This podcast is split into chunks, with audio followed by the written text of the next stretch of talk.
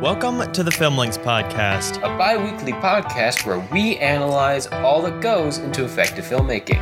I'm Jonathan, And I'm Alex. and this is episode 104 World War II Drama. Drama. Is it really only the fourth episode? It is, I mean, it's been a lot of World War II movies, but still only four episodes containing all of those movies. So it is. So it is. Anyway, this week on the show, we are going to be uh, taking a look at movies that tr- deal with the drama aspect of the war. Um, both in Basically, tone, more but- like on a civilian level yeah in general. yeah yeah yeah yeah but also you know looking at it from that kind of dramatic thematic angle as well so talking about um, these are all movies with a very clear concept of what the war is um, and they have messages built into built into them they're very well dramatically structured um, they're telling dramatic stories for a purpose that involve the war which is kind of the the heart and soul of drama as a genre Yeah. um, Yeah. which I feel like kind of gets lost sometimes because drama kind of encompasses a, a lot of a lot of movies. Like it, it, Yeah, is, it, it both is and vague. isn't a genre. It's a little Right. befuddling in that manner. But Jonathan, what specific movies are we going to talk about on the show today? All right. Well, first up, we're talking about Paisan, which is the sequel to Rome Open City, which, as we've mentioned, uh, we covered back in our world tour in season one of the show. So we're uh, going to continue that, and that was directed by Roberto Rossellini. Um, not, and it was nominated at the Oscars for Best Screenplay. Um, I'm surprised But- that was it.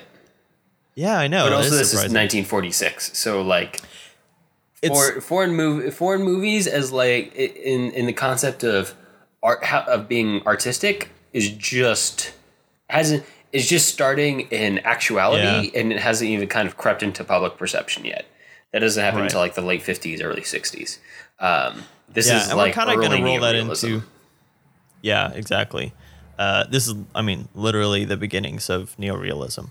Um, and we're going to kind of roll that into a discussion of the entire war trilogy, which Rome Open City, Paisan, and Germany Year Zero comprise, uh, which were all made between 45 and 46 or 47. Um, so, yeah, these are films that were made you know, as the war is ending, it's barely over, and Rossellini is making these films about the people that were in them. Uh, and then we'll be talking about Army of Shadows from 1969, shifting from Italy to France, directed by Jean-Pierre Melville, and adapted by uh, adapted from Joseph Kessel's 1943 book of the same name.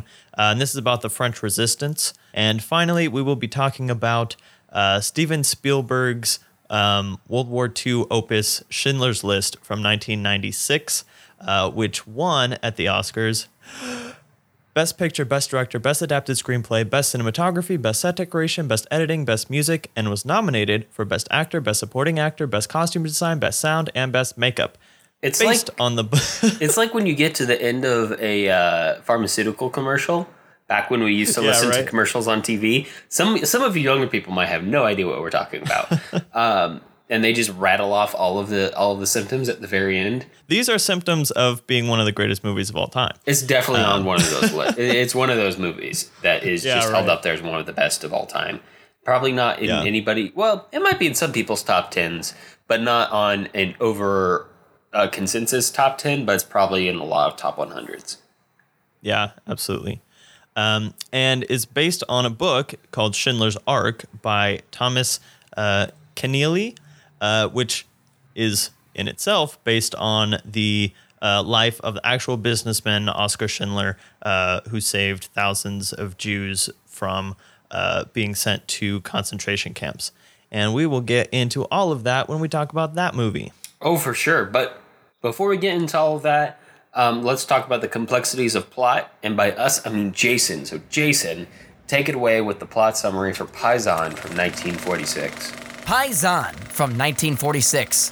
The film is shot in Italy following the Allied recapture of the peninsula, featuring the Italians having surrendered before the invasion of southern Italy and the Nazis being driven out after brutal fighting. It contains six episodic stories tracing the Allied invasion of the peninsula. Chapter 1 Some of the first Americans land on Sicily to scout. They attempt to cross the language barrier, connecting their humanity, meanwhile, dodging the German resistance. Chapter 2 After the Allies capture Naples, a drunk military policeman has a run in with an orphaned street urchin. Chapter 3 The story of passing ships in the night between an American soldier and a French woman who don't recognize each other after falling in love months before. Chapter 4 An American nurse struggles to cross war torn Florence to reunite with her beloved painter turned partisan leader. Chapter 5 Three American chaplains, one Catholic, one Protestant, one Jewish, stay the night at a newly liberated Roman Catholic monastery and have dinner with two Catholic monks. Chapter 6 Italian partisans and downed British airmen struggle behind the lines against Nazis in the Po River Valley of northern Italy. All right, Jonathan. So when we talk about this movie, obviously we have to talk about neorealism, which we've already ta- spoken about on the podcast to some extent back in the World Tour episode on Italy. Um, but specifically today, we get a look at the one of the very early movies um, made in the neorealistic style, which wasn't a conscious thought at this time, but we see, I think, perhaps how and why that style came about very clearly in this movie. We see that this was shot in 1946, like maybe one year after the war had ended and two years after Little Italy had been uh, captured by the Allies um, from Nazi Germans. Um, so you see that the entire infrastructure of the country is just torn down. Um, you see that there there's no sets. That's all they have to use is the torn apart uh, buildings and beaches and seaside castles of Italy. Things that are really expensive to emulate now. yeah, but are Mussolini's just, just, there. walking into. Yeah. Yeah, they're just there. No one's going to stop them. It's not like you're interfering with the daily business of the country. The country's falling apart, um, and you have everybody in this movie is a non-actor. Um, they, it's basically just people who've been pulled into doing this movie who are in Italy, and it's probably people who were there for the war. The uh, we don't have a lot of bios on these people, and if you look at their um, their like IMDb pages, it's pretty much just this, maybe one or two other Italian films from the era. But it's basically like, hey, you have an American accent. You're an American. We're pulling you in. You are an Italian, young Italian boy. We're pulling you in. You guys are Germans. You guys are going to be in this movie now. I kind of feel like they dubbed over some of the characters, like the Americans and stuff, because sometimes, I mean, it might just be uh, a facet of the on-set location sound wasn't good. But, I'm actually you know, very glad you brought that up, Jonathan, because this is a key movie into how we get to things like spaghetti westerns being made down the line, because you have casts who speak just their own languages. yeah, You have every pretty much everyone's just speaking in their native language, um, and that that's a style of filmmaking that becomes key to. It doesn't. It wasn't intended to make spaghetti westerns and stuff of that sort better, but it did become part of spaghetti westerns. Um, and this is kind of the beginning of that really cosmopolitan filmmaking in Italy and other places of Europe because you just have people from all over the world in one place at the same Yeah. time. And that's who you have to make the movie. So you end up resorting to that. So it's an interesting kind of beginning of all of these very cosmopolitan movements that are going to become key to what defines artistic cinema moving forward. Yeah, which is just another facet of the way that World War II affects cinema uh, irrevocably. Like, aside from all of these great films that we've been covering, just the physical throwing together of all of these people and cultures and talents uh, has huge effects going forward uh, because we have things like you're saying, you know, um, Italian and American filmmakers start interacting more and stuff like that. That uh, didn't happen in the same way that it did after the war happened, um, which I think is fascinating. And it just it gives this film a very uh, this is the purest World War II nonfiction filmmaking that we will ever get because World War II is over and this is made right there in World War II.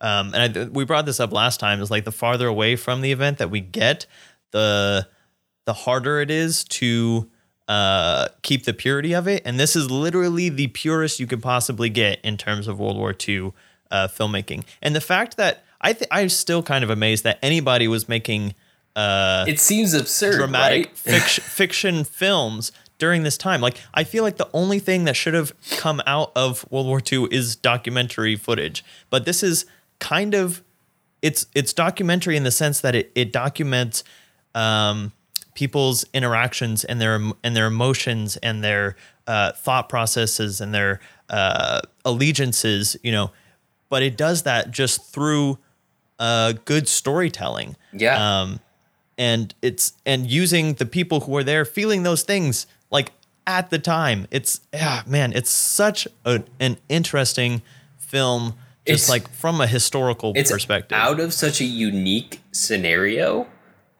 that it's hard to imagine something like this ever being recreated or just not wanting that scenario to ever have to be recreated again. Right. Um, right. and in a way one this kind of shows like who rossellini is. Like he's just is almost like a compulsive storyteller. Like that was his response to this tragedy of his country being torn apart was like i have to tell these stories. I have to make these movies. Um, and then two kind of one of the reasons why fiction is so valuable um, when you look at things like documentary and you're like, well, this is real, this is true, this is more real than the fakery of fiction. But when you get into fiction, sometimes you get the chance to set up the stories more perfectly, more poignantly, more thematically resonantly, um, to kind of convey the truth of the situation without showing the facts 100% Yeah. accurately. Right? You can make up the facts, but still get to the truth in a way. And I feel like this is a really good example of that. Like you get a really good idea of what it was like to experience the tragedy of of Italy post war, like immediately post war. Basically just in Yeah. war, I should say. Um, but without, you know, using documentary footage. Although I think there is one or two bits or pieces of documentary footage I slipped think, into yeah. this movie. Definitely. Um, and i mean half the time the b-roll footage just is documentary footage because it's footage of the thing you know? Um, yeah so let's let's talk about these uh, vignettes in themselves uh, because they're they're so broad in scope and tone and everything uh, and yet they're all kind of unified with in the sense that um, and i've seen some people who've kind of reviewed this film online saying things like they kind of just all end in a almost on a vain note. Like everything that that happens uh, kind of gets subverted. And i don't want to get into too many spoilers because there's i mean there's six different vignettes so there's kind of a lot of spoilers in this movie. It's Um, true. but it, it's one of those things where throughout the film you just get the sense that um, in this type of really fraught and legitimately dangerous situation you know anything can just come crashing down at any moment. So just for example, the very first segment uh, of the American soldier who is keeping watch over this uh, Italian woman while the other soldiers go off somewhere because she's she's helping them navigate and stuff, but he doesn't speak her language, and they start to connect, and they have this really nice moment, a thing that we've seen a thousand times in films before in many different contexts, but because we're in this literal war context, without setting up any stakes, we can still have a moment where he gets shot from the window in the middle of a sentence, you know, because that's where they're at. And it almost makes the whole thing feel pointless, but it also makes it feel like really true and drive home the uh, the terrible aspects of war, even as the war is ending. Like the the the film is covering the liberation of Italy, so you know the Allies have basically won at this point, and yet there's still a lot of danger around every corner, and that is just kind of driven home over and over and over again throughout this movie. It's true. It's true. It's actually I'm, I was really found myself enjoying like the um, the progression of the of of all the vignettes because it actually still feels pretty unified in a manner like from even just from like a plot perspective like they all take place over the course of the in, invasion by the allies up to the point should that say the, they're all the, the unrelated. river is yeah yeah no characters are related um other Yeah, than this is not one of those things like you know, like thinking back to even uh, Kieślowski's Red, where all of his different seemingly disconnected uh, connected storylines come together at the end. No, these are just like Yeah, just they're all- little they're all anthologies. Yeah, they're only connected by the the war. world events that Yeah. happen in in the um in, in over the course of the of the movie but it is about the advancement so it kind of feels like you're actually progressing through the story of the advancement you just change your viewpoints throughout to whatever's most prescient at the moment um, stick with it seal up the story and then move on which is actually kind of nice um, for an anthology to do to not only connect everything um, but to actually have it push forward over the course of time to to an to an endpoint in a way. Because I feel like the the one that springs to mind just because it's on the top of my head at the moment for other reasons is the Ballad of Buster Scruggs, which I really liked, but also it does kind of feel like you're just watching like a f- six different episodes that are put together and called a feature movie. Um, Whereas this is definitely this is a feature film. It's a vignette feature film, but it is a feature film. It is cohesive um, in more than just theme. Yeah, absolutely. Um, and I think one of one of the other more subtle kind of themes that runs through it and is kind of there just again by virtue of the dictates of the setting, but is this idea of a language barrier or a cultural barrier uh, between the people and um, trying to overcome that and uh, ways in which maybe that can't be overcome. Uh, so you think even of the segment of the African American soldier who meets the little Italian boy and he's thinking back uh, and kind of you know, bringing up all of the things, you know, the cultural struggles that African Americans are having in the United States at the time, and he's really melancholy about going back home because he's uh, he's like, yeah, great, I got to fight, but still, when I get back home, no one's gonna like me, you know, every, all the terrible things that we know about uh, in America state of civil in America at the time, century. right, right, right, right, right.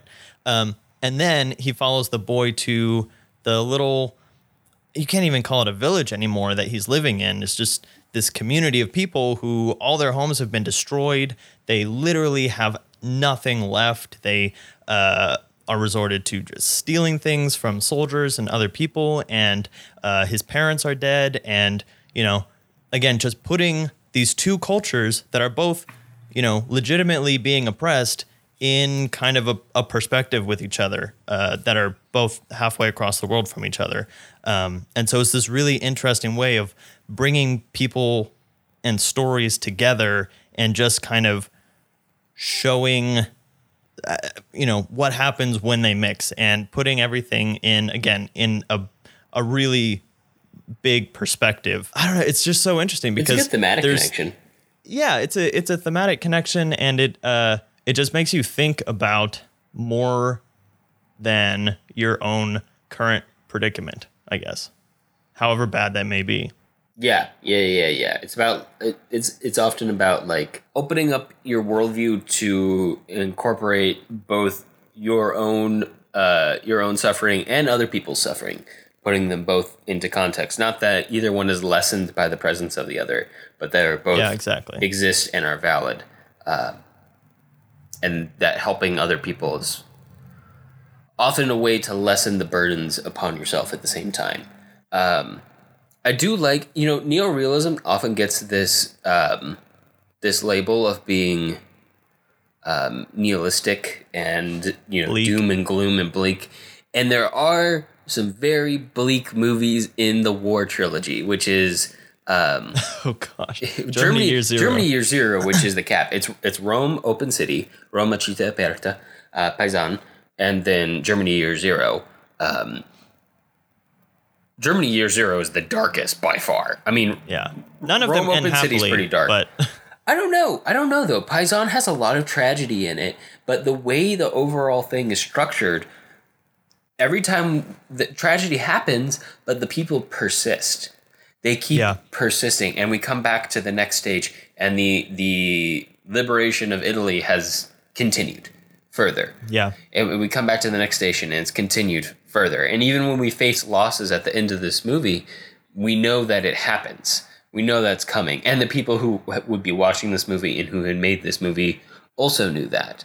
So I feel like this one is almost like it embraces the tragic nature of human existence, but at the same time, um, kind of celebrates the persistent hopefulness in the face of that tragedy that humans can can exhibit when they're pushed to their brink, which I think is really, really nice. I actually kind of like really enjoy the hopeful tones of this movie, which is surprising Yeah. considering it is a neo-realistic movie, and in that trilogy, it's sandwiched by two things that are just dark. I mean, Germany. I, I I kind of knew how Germany Year Zero would end, but I didn't know how it would end.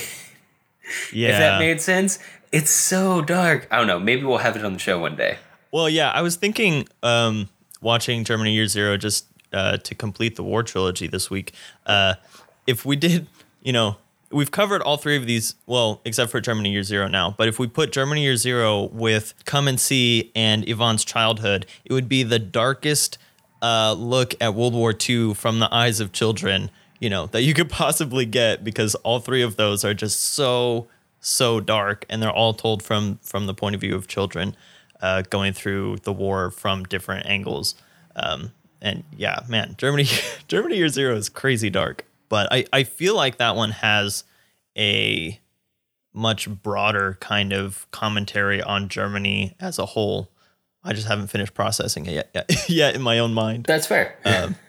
it's still just kind of amazing to me that this this war trilogy was made and was made when it was made um, and is as uh, impactful and just uh, yeah like going back to what you said the about the um, the hopefulness in, Paisan the very last segment I think is really good uh, look at that even though it ends tragically also it shows so much camaraderie um, and the fact of the American soldiers fighting alongside the Italian resistance, and then the British soldiers join them, uh, and they're all kind of helping each other out and trying to uh, survive and avoid the avoid the Germans. Um, it's probably the most uh, hopeful and cheerful and kind of like rallying of the segments, which is probably why Rossellini chose to end the film with that segment.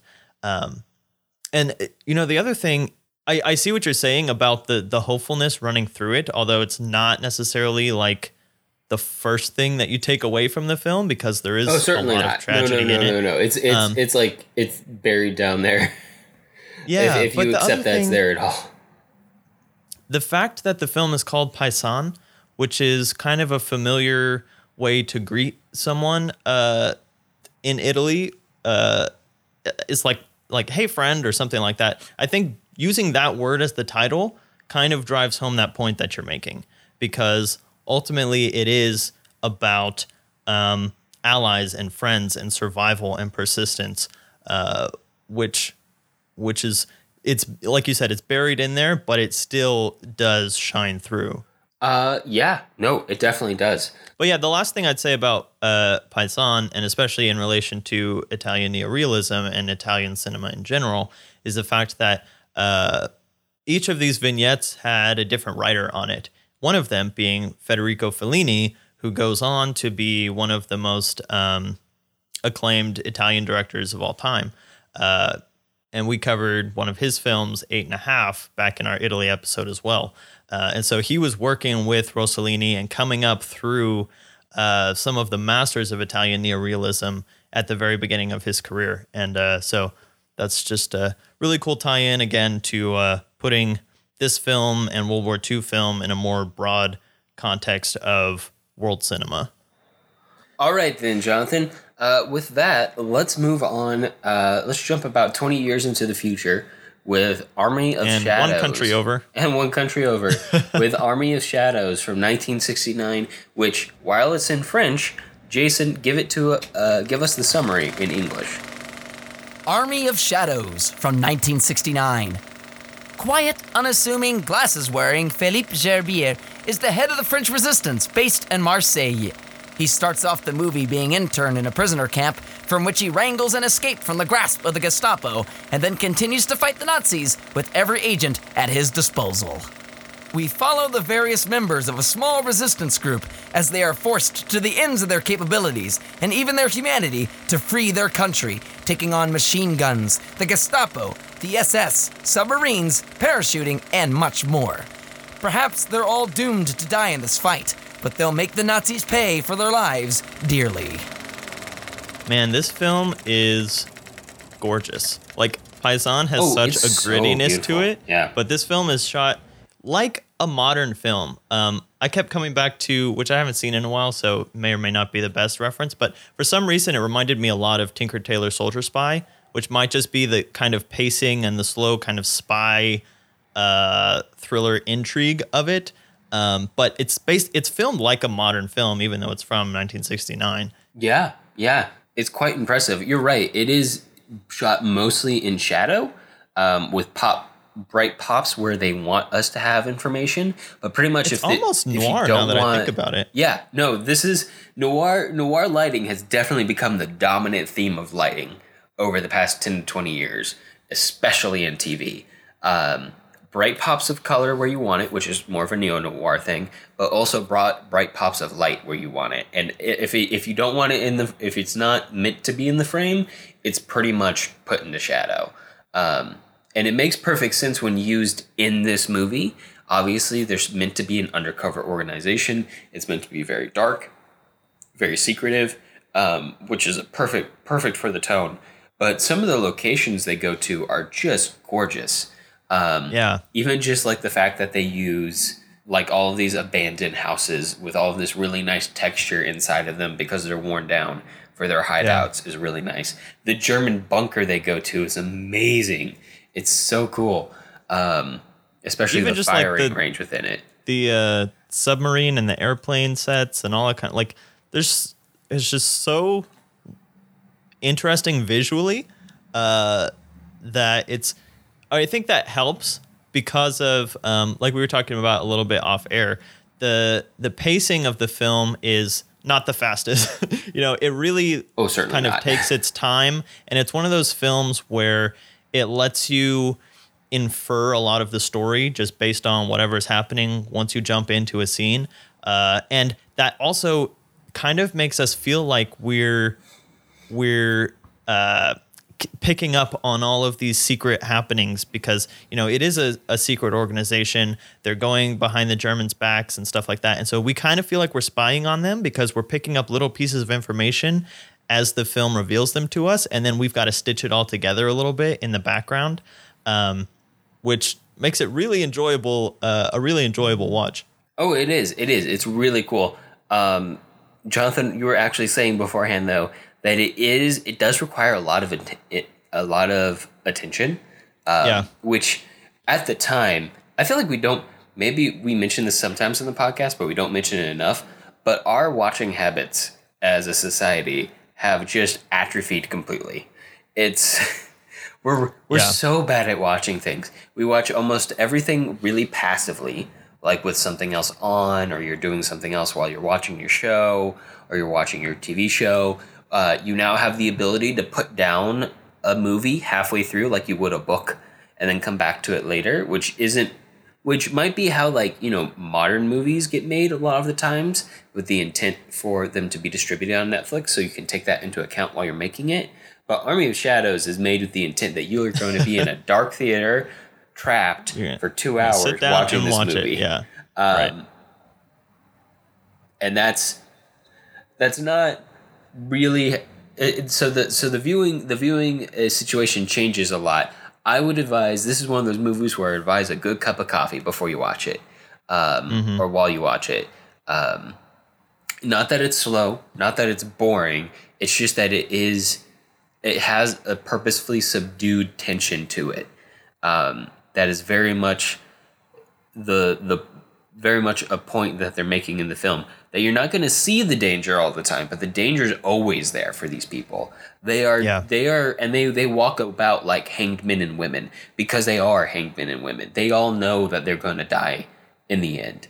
Um, they all know what's coming to them, but they're doing it anyway because they see it as their duty. So, yes, very very dark, very very intense. What do you think of the the tonality of the acting, Jonathan? Because they went for this they went for this style where everything's very very very businesslike. Um, the Yeah. You know emotions feel pretty repressed, but they're still evidently there. Yeah.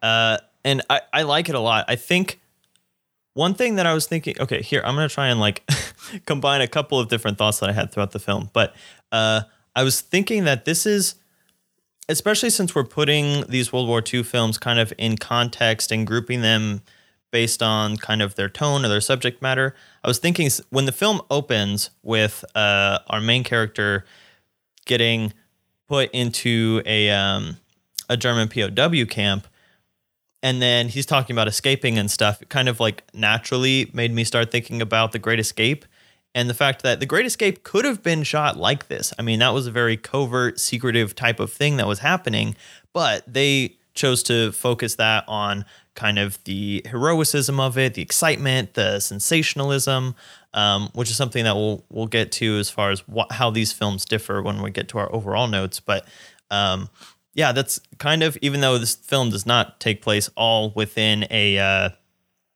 uh, the POW camp, you know, you could have taken a lot of different angles with it, and the fact that it is so subdued, uh, again, just kind of heightens that sense of uh, secrecy, and especially on the acting side, since we're talking about uh, spies and we're talking about uh, resistance and um, going against the dominant uh, governing authority, it gives this sense of not knowing who to trust, uh, which is great. And it turns out that for the most part, most of our characters are are trustworthy, um, and the it's it's really nuanced the way that any betrayal like actually happens throughout the film, um, which I don't want to get into too much, obviously because of spoilers. Uh, but the the fact that you know so much stuff happens off camera that we have to piece together. Um, so many of the characters are not you know wearing their heart on their sleeve for obvious reasons. It keeps you on your toes the whole time, and you're trying to like make sure that the people that you're rooting for you actually should be rooting for, uh, and they're not going to stab you or the other characters in the back at some point. Um, and and all that kind of thing. So I think that you know all of these things, the acting, the tone, the cinematography, it's all going into building up this uh, this suspense and this uh, drama in a really really masterful way.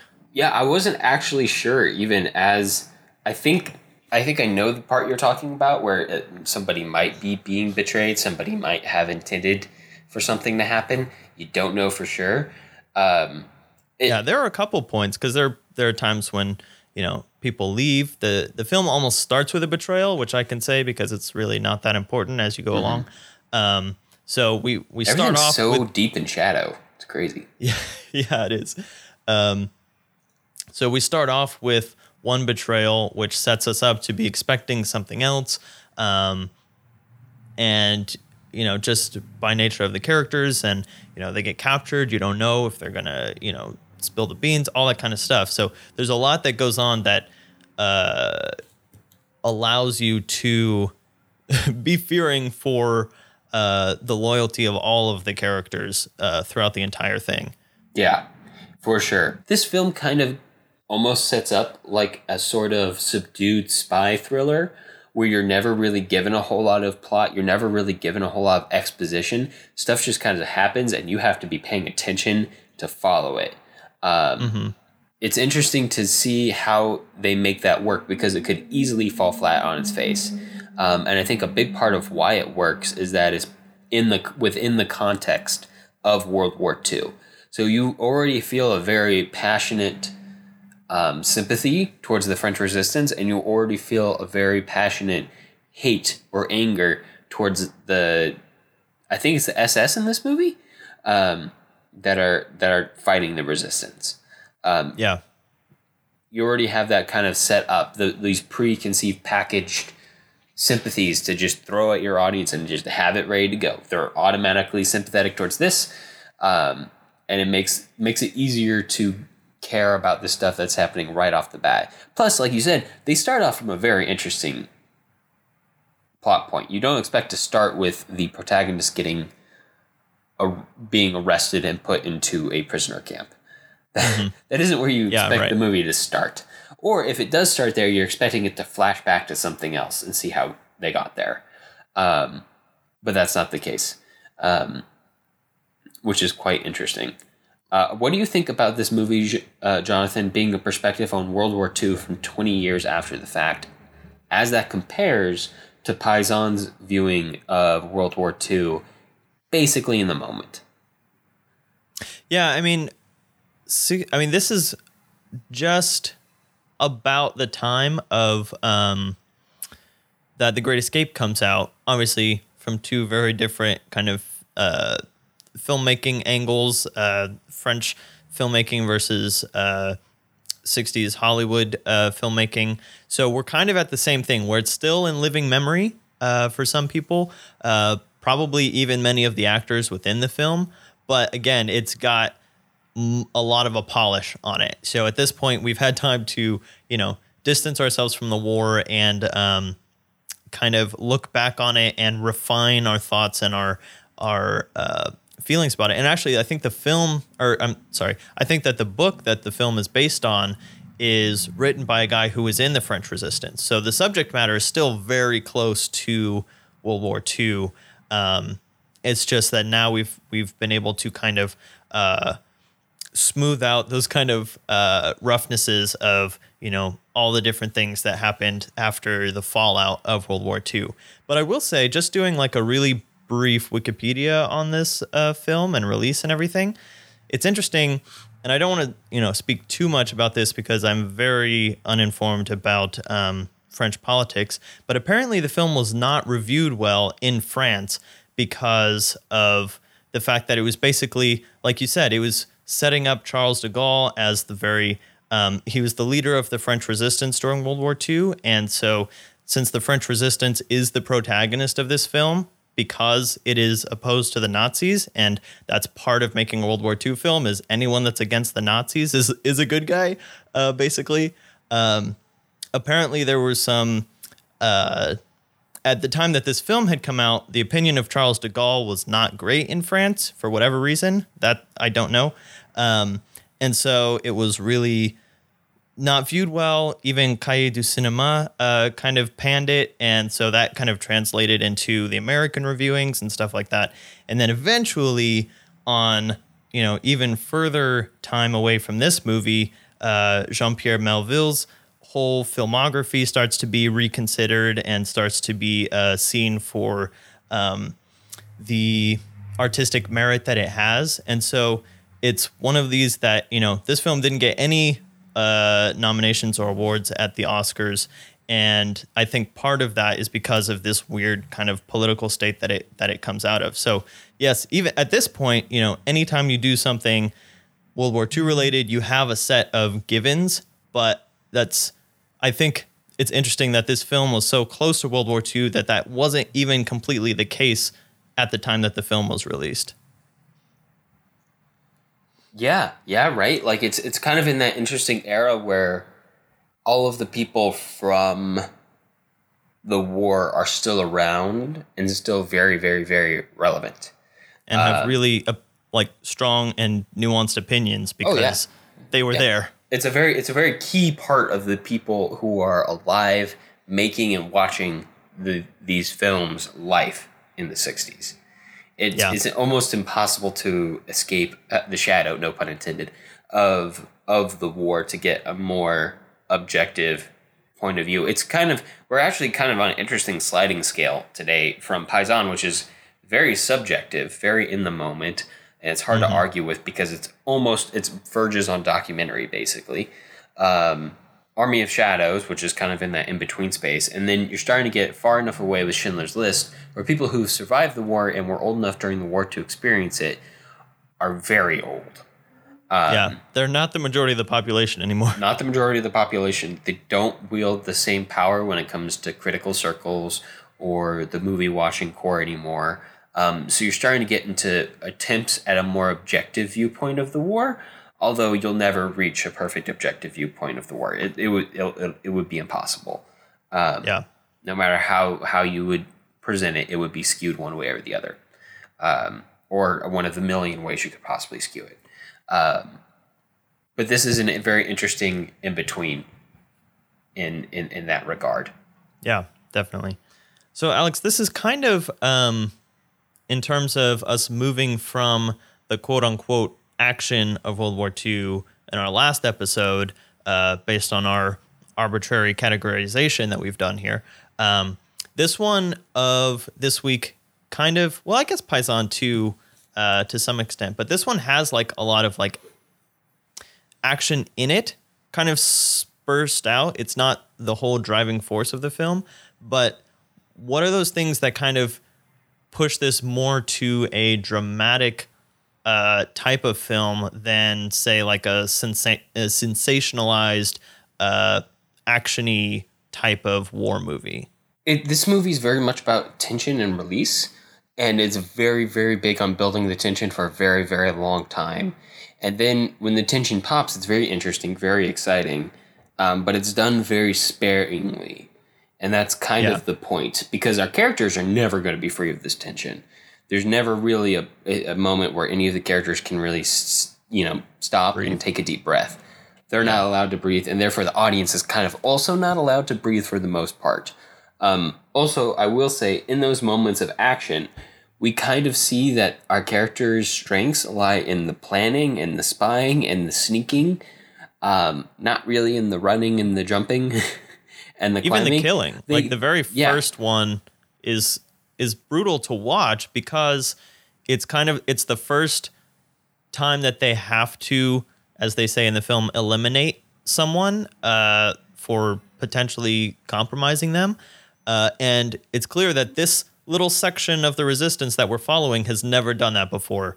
And those are always like the most brutal kinds of uh, killings to watch in films. There's, you know, obviously hundreds of films that make killing such a kind of just easy throwaway part of the film, but this film makes you kind of feel it and think about it every time that it happens because it is so sparsely included.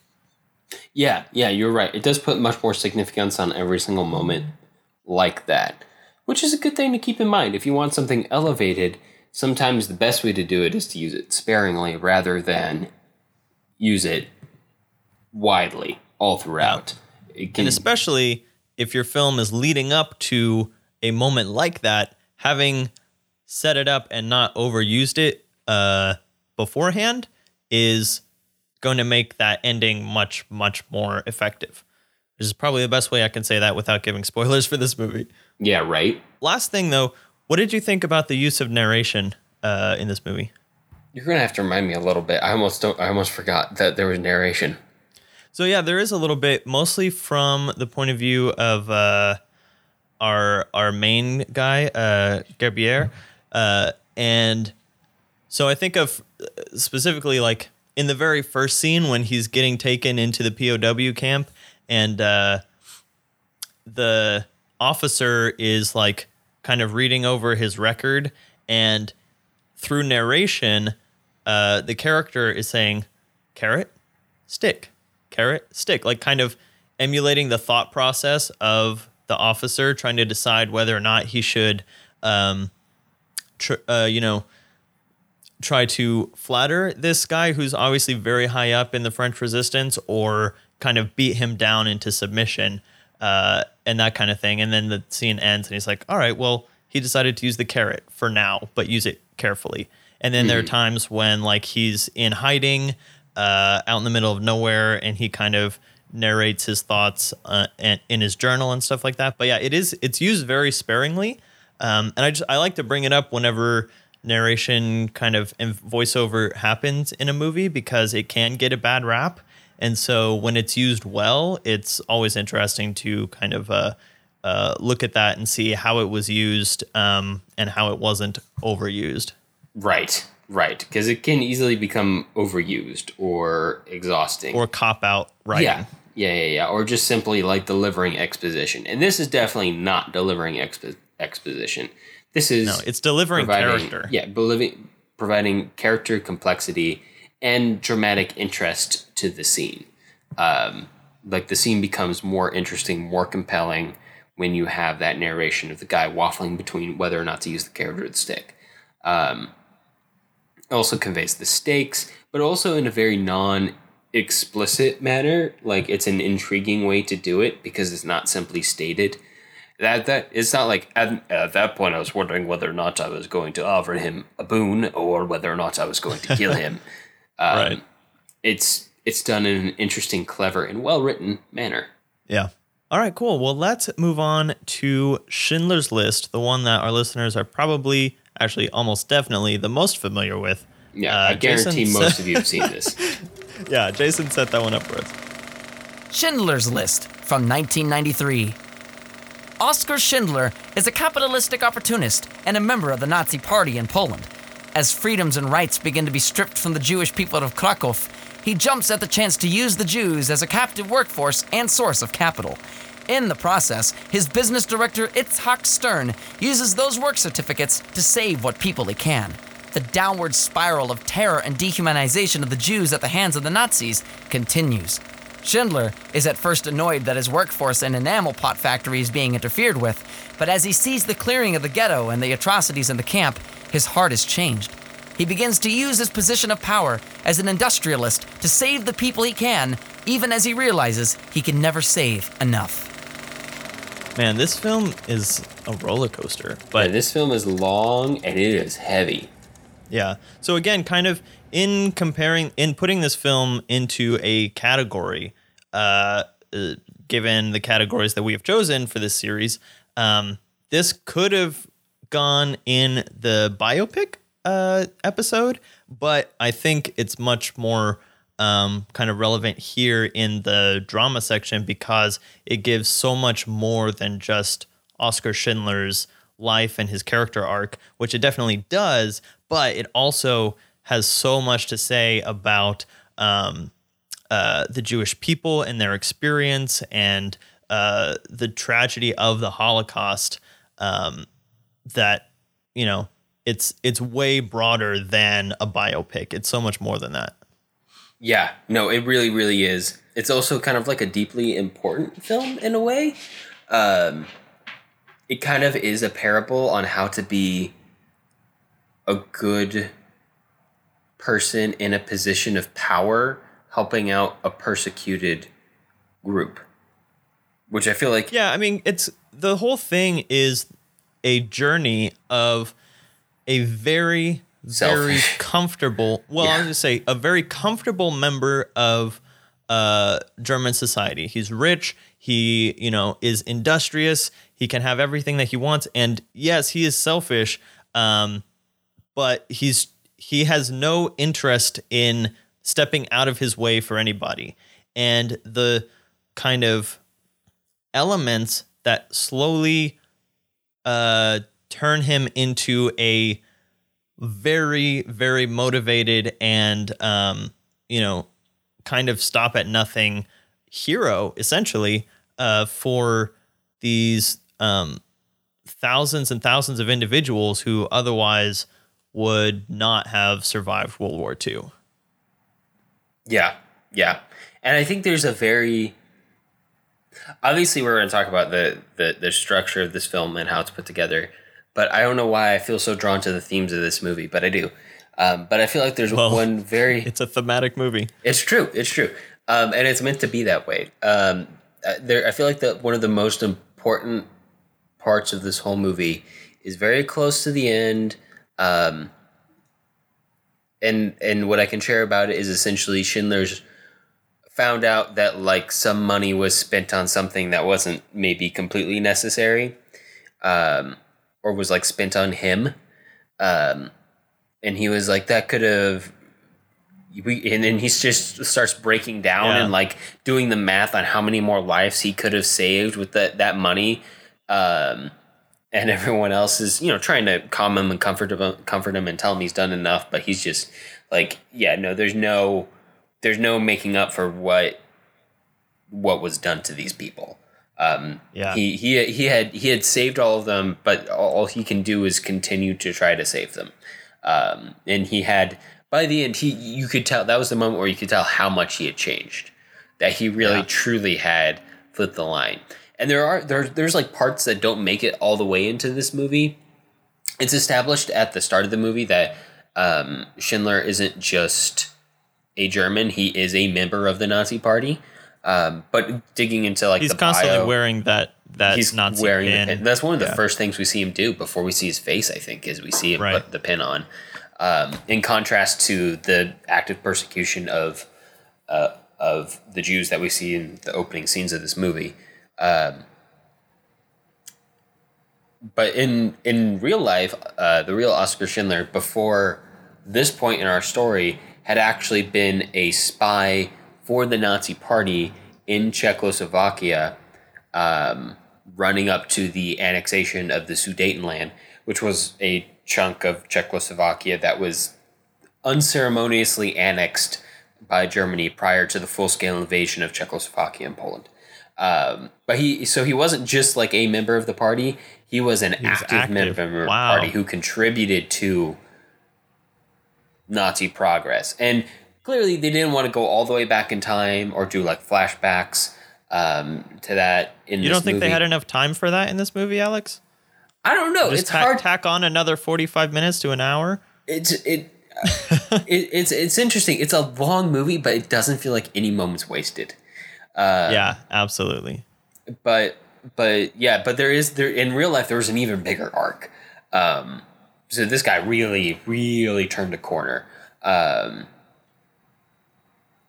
which is interesting because he's definitely the protagonist of the movie, but he's not the hero until maybe two thirds of the way in.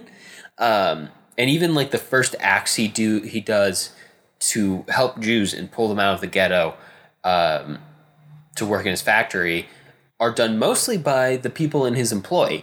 Um, and Yeah, only Ben Kingsley is basically makes the a first wonderful proponent. turn. Yeah, as Yeah. as a as the assistant here. What? Oh gosh, what's his name in the movie?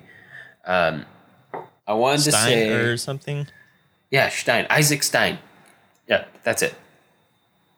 But it's spelled in the Polish style, so I, I it's hard to pronounce if you look at it on paper. But it's essentially Isaac Stein. Um, just a little more Z's in the S's than you're used to. Um, so, what do you think about the choice to use black and white in this movie, Jonathan? Because it is it is a strong choice, but it puts us in the frame of mind of stuff closer to Paisan than stuff closer to Army of Shadows.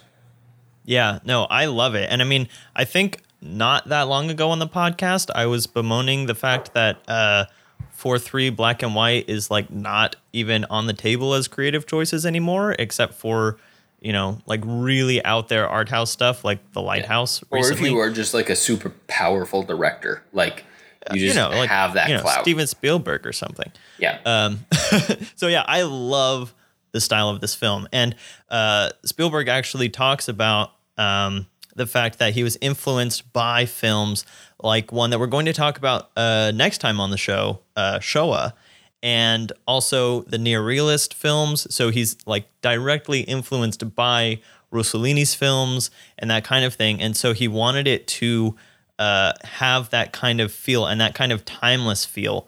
Um, and he even has a statement about not wanting to over beautify any moments of the Holocaust that he's portraying. And so not doing things like putting a lot of color and costume design and like, you know, really artistically filling the frame. I mean, obviously it's shot very uh, well and aesthetic and all that kind of thing, but the black and white kind of keeps it from being so much about that kind of colorful flamboyance and more about the actual uh, people and things being depicted. Um, and I think that we kind of have to keep Schindler's List in context of Spielberg's career. You know, uh, he's he talks about how like he was always more inclined to go towards like a big type uh, David Lean type of a, a storytelling. I mean, we could see that in things like Raiders of the Lost Ark and his other like big epic movies. And so the intentional choice to limit himself to this type of documentary style, black and white, uh, you know, Spielberg says it matured him as a filmmaker. And I think that you can really see that. And it makes him make these really, really specific artistic choices like the red jacket, like the candles, like all of that stuff um, that all go into uh, making this film have a gravity that can be felt even beyond the script and the story. Yeah, yeah, for sure. Um, I always forget about the second appearance of the red jacket, but it's particularly devastating. Yeah, it, it makes the first appearance of the red jacket even more important. Yeah. Um, and I was reading up a little bit about that and how and how it kind of creates this theme of how blatantly obvious the Holocaust was to those in Europe at the time, and yet how much of a blind eye was turned to it. Uh, Yeah, I feel that's yeah. It, it was a very like key theme in the movie was like the sheer amount of like gaslight lighting and playing of the innocent bystander was going on in Yeah. this movie. Like it's just it's bad. It's bad. And like the and the red I jacket think it shows is Oh, continue. uh, I was just say the red jacket is the moment that Oskar Schindler uh, it's his turning point because when he rides up on the horse and he sees the uh, the ghetto massacre is that that's when he sees the red jacket and is when he starts to actually realize um, you know this isn't going to stop. It's only going to get worse. Uh, and i'm kind of just i'm treating my workers the way that i say i'm treating them. I mean he was protecting them just kind of out of uh, you assume some like a human decency of like not beating his workers or murdering them or anything. Um, but when he sees the red jacket during the massacre is when he realizes that he has to do more than just not kill them. He has to actually save them because no one else is going to. Yeah, yeah. The red jacket also does a good job of cutting through the numbers. Um, yeah. you know, it's one of those things. Six million is a big number, um, and it does sound tragic. But there's something about us as humans that keeps us from latching on to that personally. You need to see the individual course of action that happens to a single person, a single story, to really get super attached emotionally to it. It's it's a weird bit of programming in humans, but it is what it is.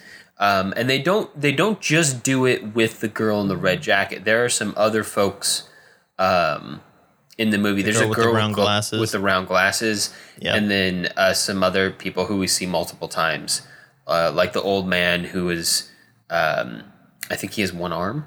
He doesn't make it very Yeah. far in the movie, unfortunately. Um, That was a very sad death. Um, but there is But those are also really important, like having those identifiable faces and names um, for the way that Spielberg concludes the film, which we'll get to Oh, in a little sure. bit.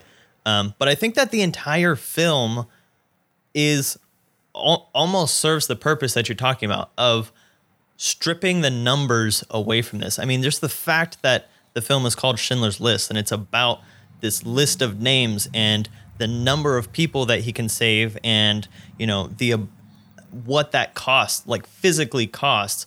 Um, and you know so it's it's so full of this taking a very cold and calculated kind of approach to the most um, intimately personal type of a thing which is you know namely genocide uh, and so i think that that's that's the entire point of the film and the red jacket is just like the single focal point that that can be driven through the film Yeah.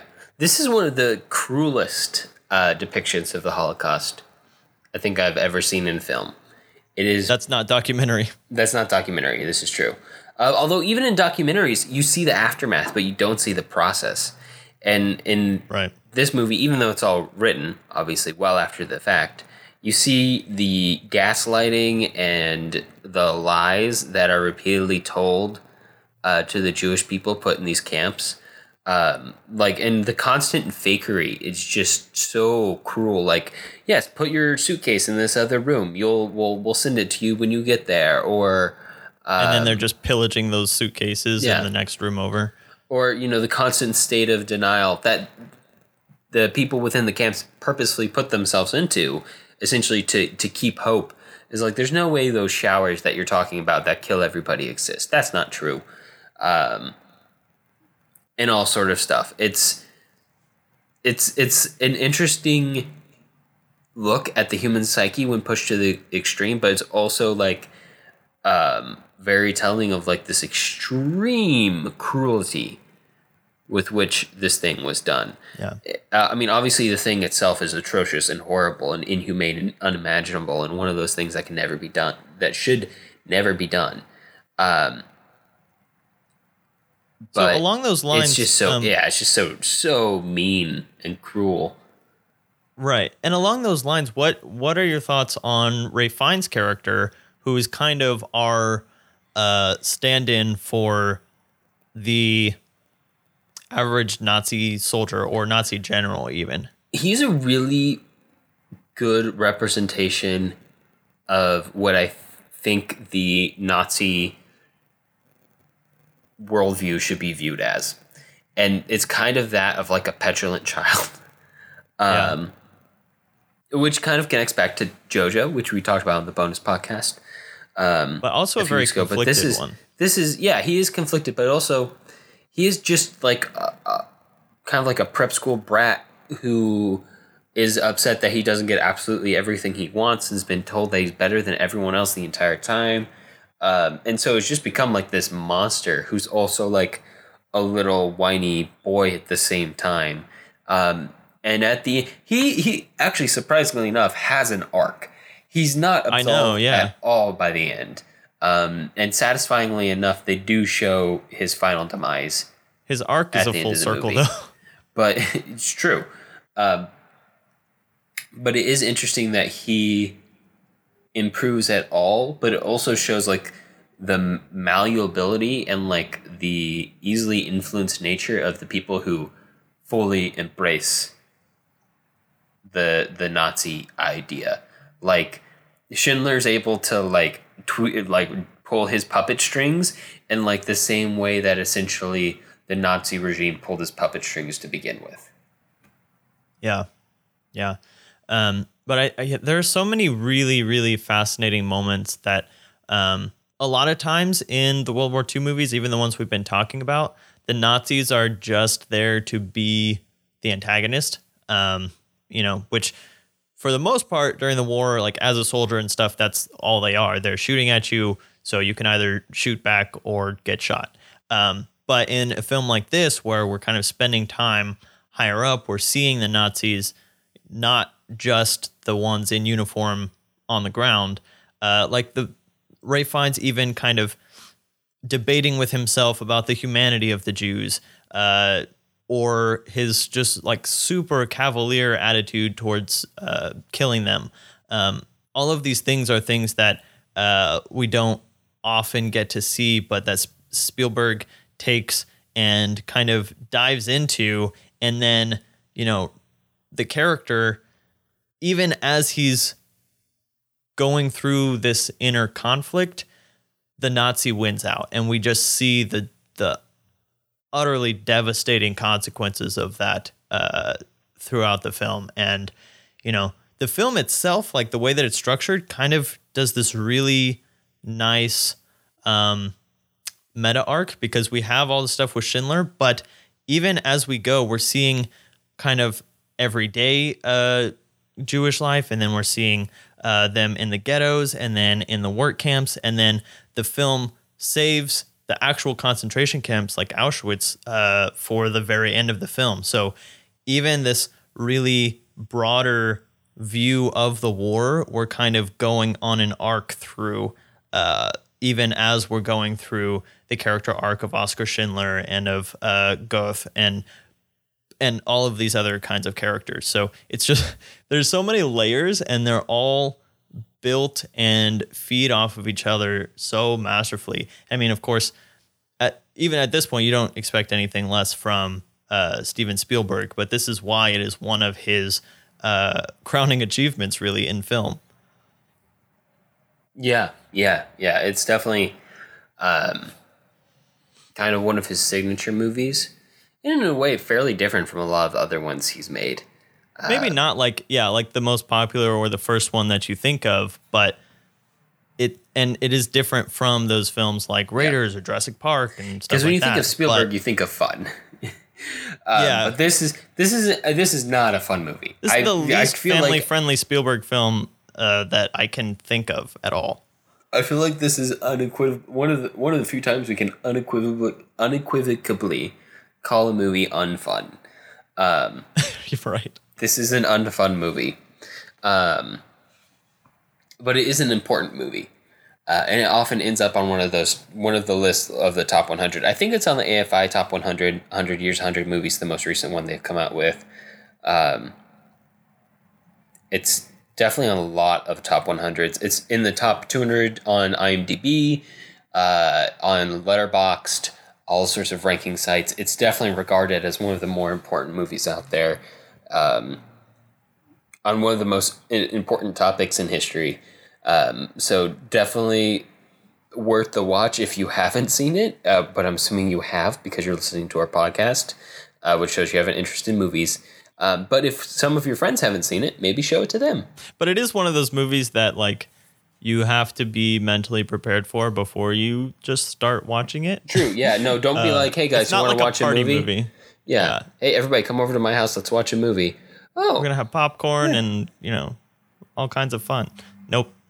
Um, it's a hey, let's let's uh, take a moment to actually think about one of the most horrific events in human history um, through the lens. And again, this is a film that puts this huge conflict onto a very very human uh, and intimate level. Um, and I again, this is a film that you know not only shows Oskar Schindler and someone who was a bystander who turned into, um, you know, what arguably way yeah. Way call, way more complicit bystander, even. yeah, yeah, yeah. But way he he goes from that to being what many, many, many more people in Europe at the time should have become, uh, in whatever capacity that was possible. Um, and so it's it's the message of hope, and it's the message of you know, heaven forbid this anything like this ever happen again. This is how you should act, and not you know Oskar Schindler at the beginning of the film. So it's again that goes into why it's such an important film just to exist on a on a character and moral level. Oh, 100%. Uh, now, unless you have any objections, Jonathan, I propose that we move on to overall notes. Let's do it. All right. So, Oh wait, wait, overall wait. notes Okay, with let's oh, actually never mind then. before we before we move on from Schindler's List, let's talk about uh, the very very end um, because that's going to be uh, a really nice kind of bridge into next time's episode, which we'll talk to we'll talk about in a little bit. But um, what are your thoughts on the uh, actual bringing in of the Schindler Jews, as they're called in the film, uh, those who settled in Czechoslovakia after the war ended and uh, Schindler's factory was liberated, and kind of started an entire population, which, as the film makes a point to uh, highlight, the population um, that stems from those that Oskar Schindler saved is ended up being a larger uh, number of Jews than those that actually survived in Poland after World War II. uh, I thought it was a nice touch. It was important to remind people at the end of the movie that it was real. Um, and I think it was a nice thing for those families who were willing to participate to do.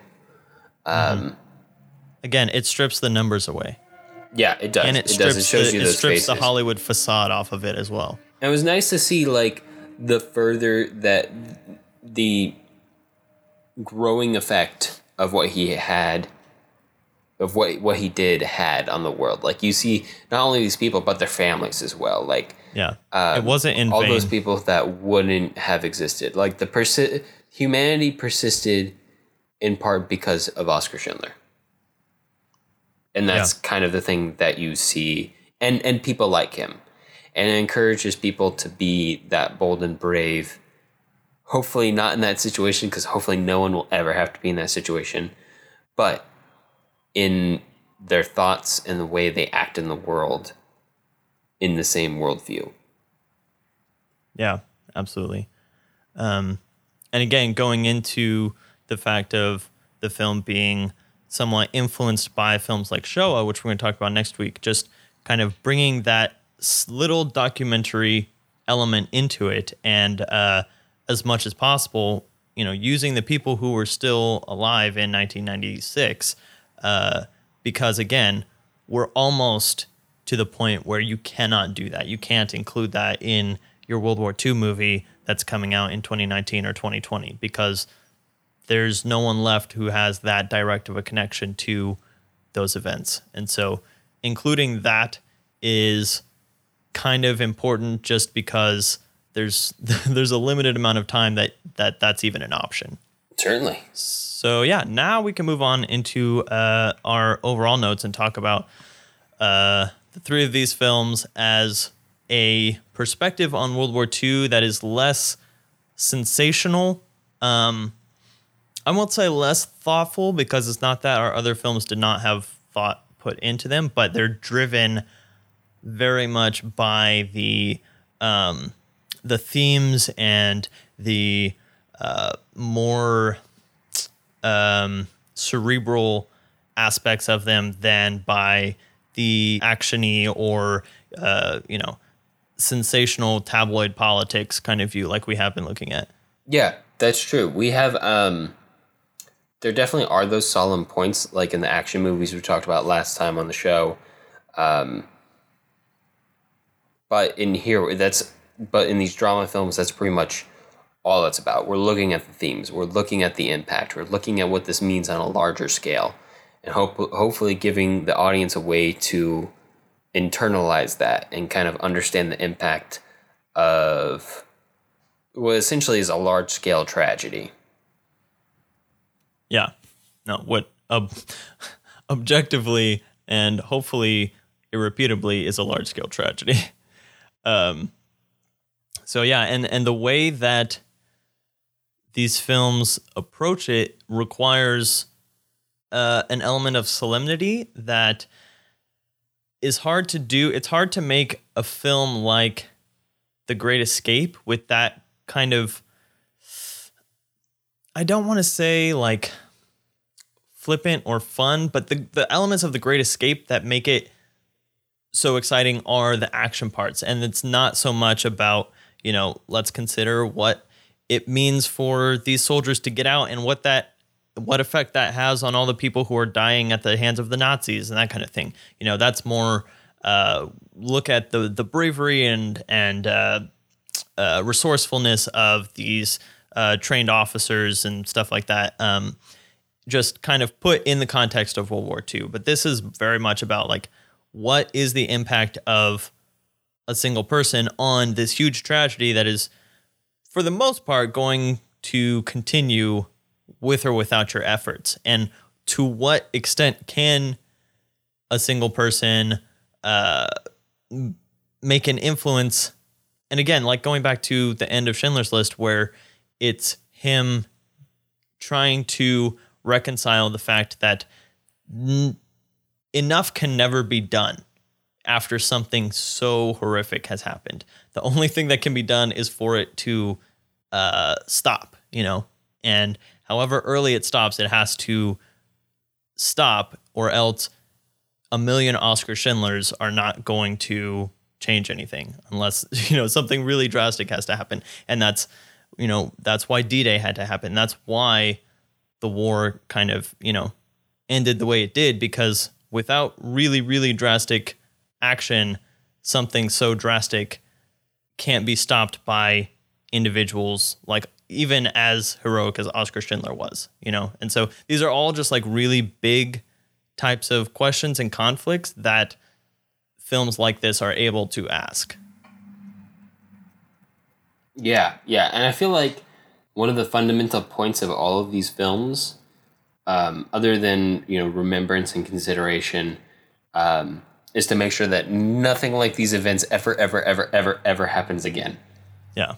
Which we keep coming back to, but it's really, really important. Yeah, yeah. No, no more world wars, please. No more genocides, if possible. you know, it's one of those things that we have to remember that this is this this type of thinking has become very ingrained in our culture as those of us who have access to this material. Um, but not so much to other parts of the world that don't have access to to reflections on this drama. Or just people who don't pay attention who don't Yeah, like it's out there, so yeah.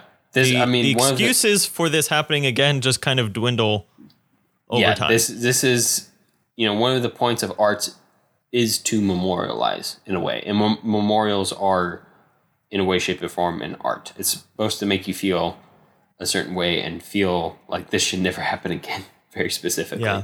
Um, but this is this is definitely I think the heaviest of the World War II episodes so far. Um, so far, it will be the there's one left. There's one Um, left. but it's it's one it's the heaviest so far. Yeah, absolutely. And we've kind of that's kind of the trajectory that we've been going with this. And I think that our series has had its own pretty nice um, arc.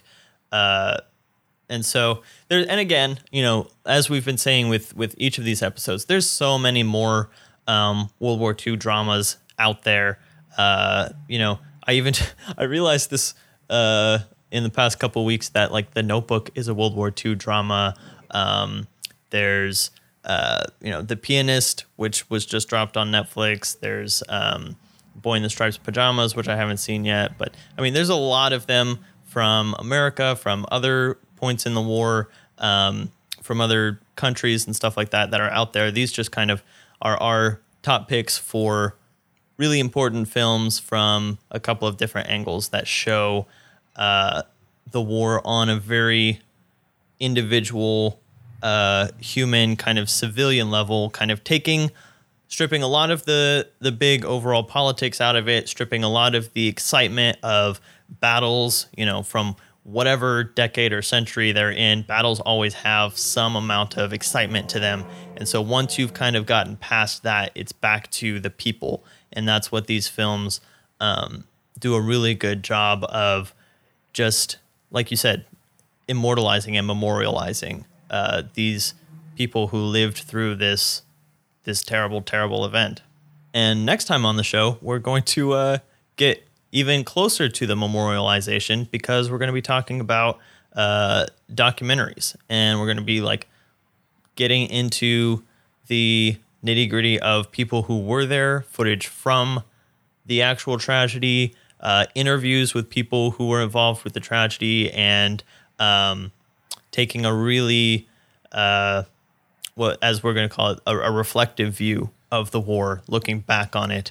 Um, and so, what are those films that we're talking about next time, Alex? Yes, next time we will be talking about some very heavy movies. The first of which is Night and Fog um, from 1956, which is when it's released, but it's mostly documentary footage um, of the liberation of Holocaust camps. So be prepared if you choose to watch that. You could probably find it online. Uh, only it's 30 not very minutes long. I think it's yeah, it is- like half an hour. And incredibly, it'll be the longest 30 minutes of your life. Yeah. Um, then there is uh, Shoah from 1985, which on the other end is nine hours long. Yeah, we're Um, making up for our, our short film inclusion with the nine hour inclusion. Yes, which will be is almost impossible to beat, uh, I think, as far as our filming's running runtime. Yeah. Unless you want to count like the Decalogue as one movie, then it will be impossible to beat. Um, Yeah, that's and true. then, of course, finally we will be talking. The show will be a little more bearable to look at. It'll, it's a dis- It's no documentary footage. It's only interview footage. yeah, it's discussion of the Holocaust from the point of view of survivors, um, directly interviewing them. Uh, and then finally is White Light, Black Rain, which is an HBO documentary from 2007. Um, and it talks about the fallout or the lead up to experience and fallout from the bombings of Hiroshima and Nagasaki with atomic bombs um, at the end of the Pacific War in 1945. It talks with survivors. There is uh, graphic content warning on that one as well. Um, not necessarily an easy watch, but it was a very interesting watch. Um, so again, very heavy, very heavy episode coming up. Yep. It's important topics to cover.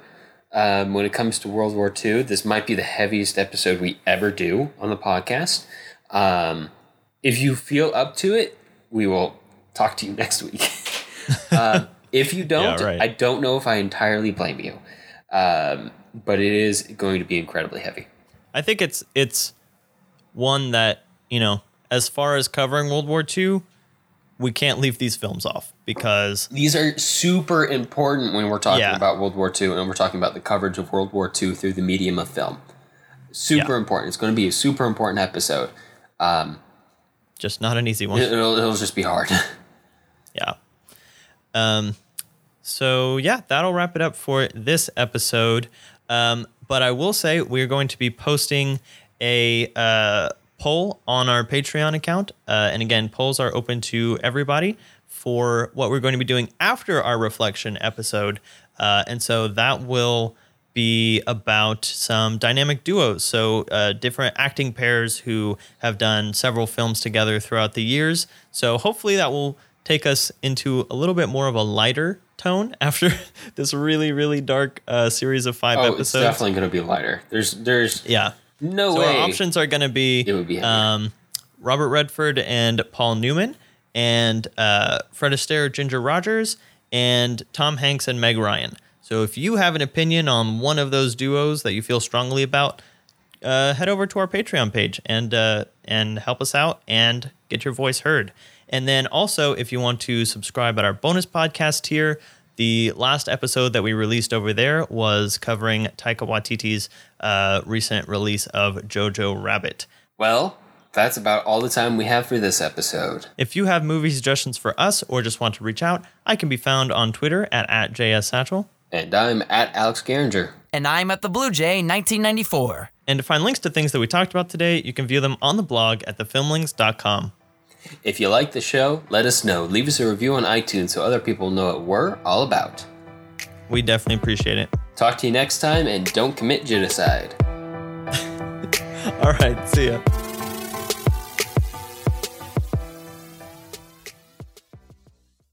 Side note Army of Shadows is not the movie to start after midnight. No. it's both really exciting and like a little liable to put you to sleep. Yeah, it's it's uh it's one where you have to like be really paying attention to figure out what's going on because they don't spell it out for you, and it also is not the fastest movie in the world.